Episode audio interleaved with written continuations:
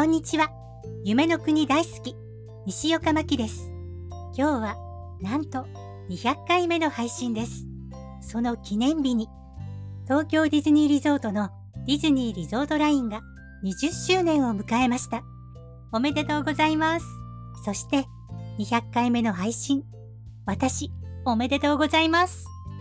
聞いてくれているあなた、ありがとうございます。そして昨日東京オリンピックで13歳のメダリストが誕生しましたね。見ているこちらまで顔がほころんでしまうようなとても素敵な笑顔が印象的です。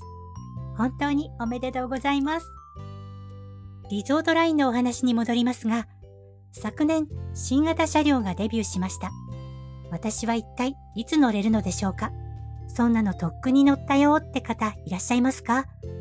もしいらっしゃったらどんな感じなのか感想をお聞かせいただけると嬉しいです。メッセージお待ちしております。他のことでもいいですよ。よろしくお願いいたします。それでは今日はここまでです。また次回も聞いてくださいね。